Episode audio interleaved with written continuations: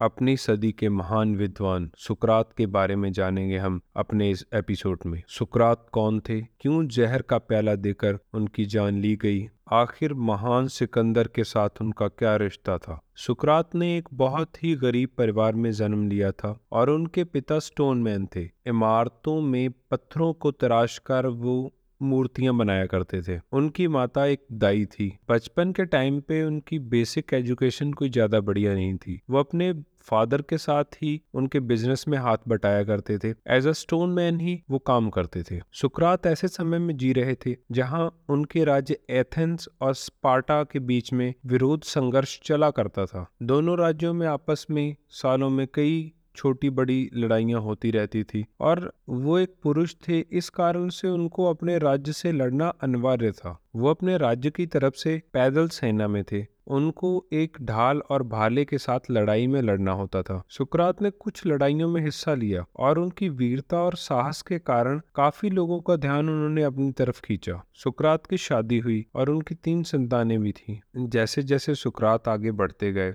तो उन्होंने अपने विचारों को लोगों के सामने रखना शुरू कर दिया। वो दूसरे विद्वानों के अगेंस्ट नीति शास्त्र पर ज़्यादा ज़ोर देते थे। इट मीन्स वो एथिक्स पर ज़्यादा ज़ोर देते थे। उनका कहना ये था कि हमें अगर खुश रहना है तो हमें भौतिक जीवन से ऊपर उठकर नैतिक जीवन को अपनाना होगा और हमें न्याय को अपने जीवन में अडॉप्ट करना बहुत ज़रूरी है। इट मीन्स फ़िज़िकल लाइफ से ऊपर उठकर हमें मॉरल वैल्यूज़ को ज़्यादा वैल्यू देनी चाहिए अपनी लाइफ में। फ़िज़िकल चीज़ों का लालच हमें छोड़ देना चाहिए। उनकी वैल्यू एक पॉइंट तक ही रखनी चाहिए, ना कि उसको इतना ज़्यादा हम लोग उसके लिए डेडिकेटेड हो जाएँ कि वो हमारी लाइफ को इफ़ेक्ट कर दे। उन्होंने लोगों को समझाया, आप अच्छाई और न्याय को अपने जीवन में अपनाओ। उस समय के हिसाब से ये सब विचार बहुत ही उग्र और सुधारवादी थे अग्रेसिव थे फ्यूचरिस्टिक बातें थी। वो लोग इस बात को समझते नहीं थे। लेकिन उस टाइम के युवा और विद्वान उनकी इन बातों से बहुत प्रभावित होते थे। तो वहाँ के जो विद्वान थे, उनके साथ आके डिबेट्स में, चर्चाओं में भाग लेना शुरू कर दिया। वहाँ की चर्चाओं में ज़्यादा बात मॉरल वैल्यूज़ की और एथेंस की पॉलिटिक्स के बारे में ज़्यादा चर्चा की जाती थी। सुकरात किसी भी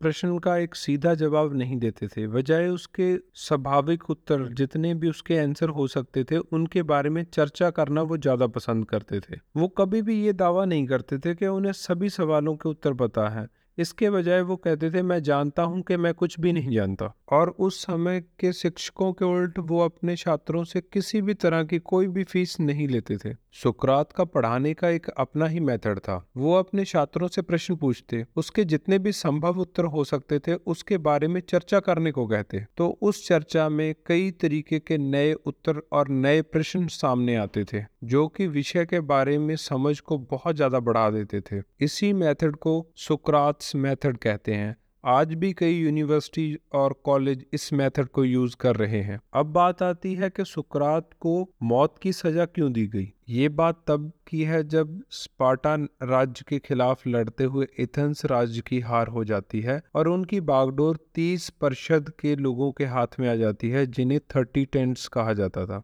उनके सुकरात के साथ विचारों में काफ़ी मतभेद थे। जैसे कि सुकरात कहते थे कि कई भगवान न होके भगवान एक ही है। मानवता सबसे बड़ा भगवान है, कुदरत सबसे बड़ा भगवान है, लेकिन आप नामों से ले रहे हैं जिन्होंने कभी भी मानवता की भलाई नहीं की है, वो भगवान नहीं है।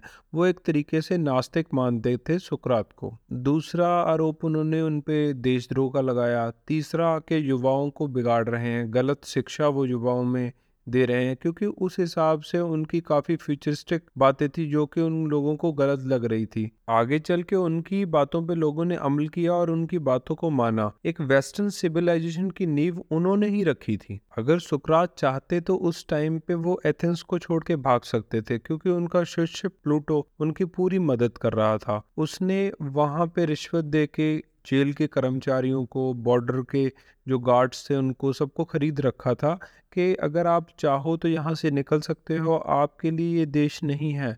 क्योंकि आपकी वैल्यू ये नहीं समझ रहे हैं। आप इनके लिए बहुत अच्छी बातें सोच रहे हैं, इनका फ्यूचर अच्छा करना चाहते हैं, लेकिन ये आपकी बातों को वैल्यू नहीं दे रहे हैं। आप यहाँ से चले जाओ, यहाँ से मूव कर जाओ। लेकिन सुकरात का कहना ये था कि अगर मैं आज यहाँ से भाग जाता हूँ तो मेरे विचार मर जाएँगे। अगर मैं आज मर जाऊँगा तो मेरे विचार ज़िंदा रहेंगे। वैचारिक मौत और शारीरिक मौत, दोनों में से पहल मैं शारीरिक मौत को दूँगा, ना कि वैचारिक मौत को। आज आप सोच के देखिए कि अगर आपको ऐसी कोई सज़ा सुना दी गई हो और आपको कहा जाए कि आपको बच के निकलने का मौका है, कोई भी व्यक्ति मौका नहीं छोड़ेगा। हाँ मैं भी नहीं छोड़ूँगा। मेरे को अगर अपनी जान बचानी हो तो मैं अपनी जान बचाऊँगा, ना कि विचारों, क्योंकि हम लोग उन, वहाँ तक नहीं पहुँच सके हम उतने महान नहीं हैं। हाँ अगर उतने महान हो जाएँगे तो हम लोगों में भी ये समझ आ जाएगी विचारों को मरने नहीं देना चाहिए। शरीर मर जाए, मरता है तो कोई फ़र्क नहीं पड़ता। विचार ज़िंदा रहने चाहिए। लेकिन हम लोगों का पॉइंट पॉइंट ऑफ़ व्यू वो नहीं है जो कि सुकरात का उस टाइम पे था। जब सुकरात पे मुकदमा चल रहा था तो मुकदमे के दौरान उन्होंने कहा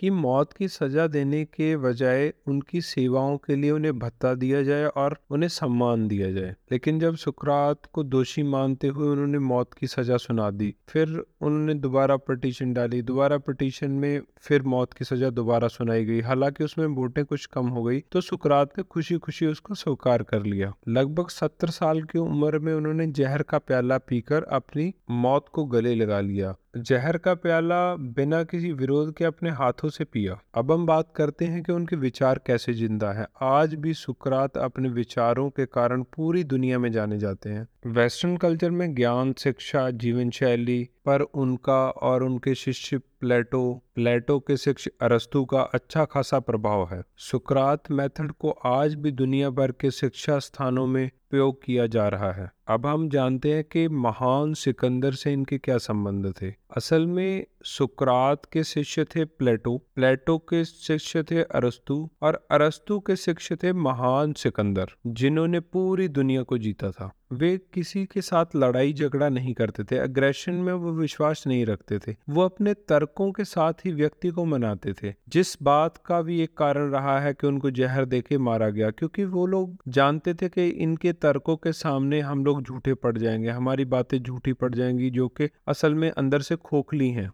इनके जीवन में काफ़ी ऐसे किस्से हैं जिनसे हम बहुत अच्छी शिक्षा ले सकते हैं। ऐसे ही एक किस्से के बारे में हम लोग बात करते हैं। एक बार एक व्यक्ति बताने लगा कि आज हमें एक चोर मिला जिसको कि हम लोगों ने मिलकर सजा दी और हम लोगों ने पीटते पीटते उसकी जान ले ली। तो उस बात को सुकरात भी सुन रहे थे। तो सुकरात ने उस व्यक्ति से पूछा क्या तुमने उसे चोरी करते देखा था? कहने लगा नहीं मैंने तो उसे चोरी करते नहीं देखा था। तो फिर उन्होंने वापस पूछा कि तुमने कैसे तय कर लिया कि वो चोर है वो दोषी है? उसने कहा कि बाकी लोग भी उसे पी, पीट रहे थे तो मैंने पूछा कि इसने क्या किया? तो लोगों ने बताया कि इसने चोरी की है तो मैं भी उनके साथ मिलकर उसको पीटने लगा और पीटते पीटते हम लोगों ने उसकी जान ले ली। तो उन्होंने वापस उससे पूछा कि उस व्यक्ति की जगह पे अपने आप को रख के देखो हो सकता है किसी को गलत फहमी हुई हो, उसने चोरी ना की हो, क्योंकि उसको अपना पक्ष रखने का मौका ही तुम लोगों ने नहीं दिया। वो अपनी बात कह ही नहीं पाया, वो अपनी बात को एक्सप्लेन ही नहीं कर पाया कि वो चोर है भी या नहीं है। इसीलिए न्याय व्यवस्था बहुत ज़रूरी है। हम लोग किसी को ऐसे उठा के सजा नहीं दे सकते, किसी को ऐसे उठा के मार नहीं सकते। कल अगर तुम उस चोर की जगह पे होते और लोग समझ लेते कि तुमने चोरी की है, ऐसी सजा तुम्हें मिल जाती तो क्या होता? तो उस व्यक्ति ने उस बात को समझा और सॉरी फील किया गिल्टी फील किया कि हम लोगों ने बहुत बड़ा पाप और अन्याय कर दिया है। ऐसे ही वो अपने तर्कों के साथ लोगों को बातों में ही मना लेते थे, बातों से ही समझा लेते थे। आज के एपिसोड में इतना ही नेक्स्ट एपिसोड में हम लोग इनकी जीवन के किस्सों के बारे में बात करेंगे, इनके जीवन में घटित कहानियों के बारे में बात करेंगे, जिससे कि हमें कुछ सीखने को मिलेगा। आज के एपिसोड में इतना ही। मिलते हैं नेक्स्ट एपिसोड में सुकरात की कहानियों के साथ।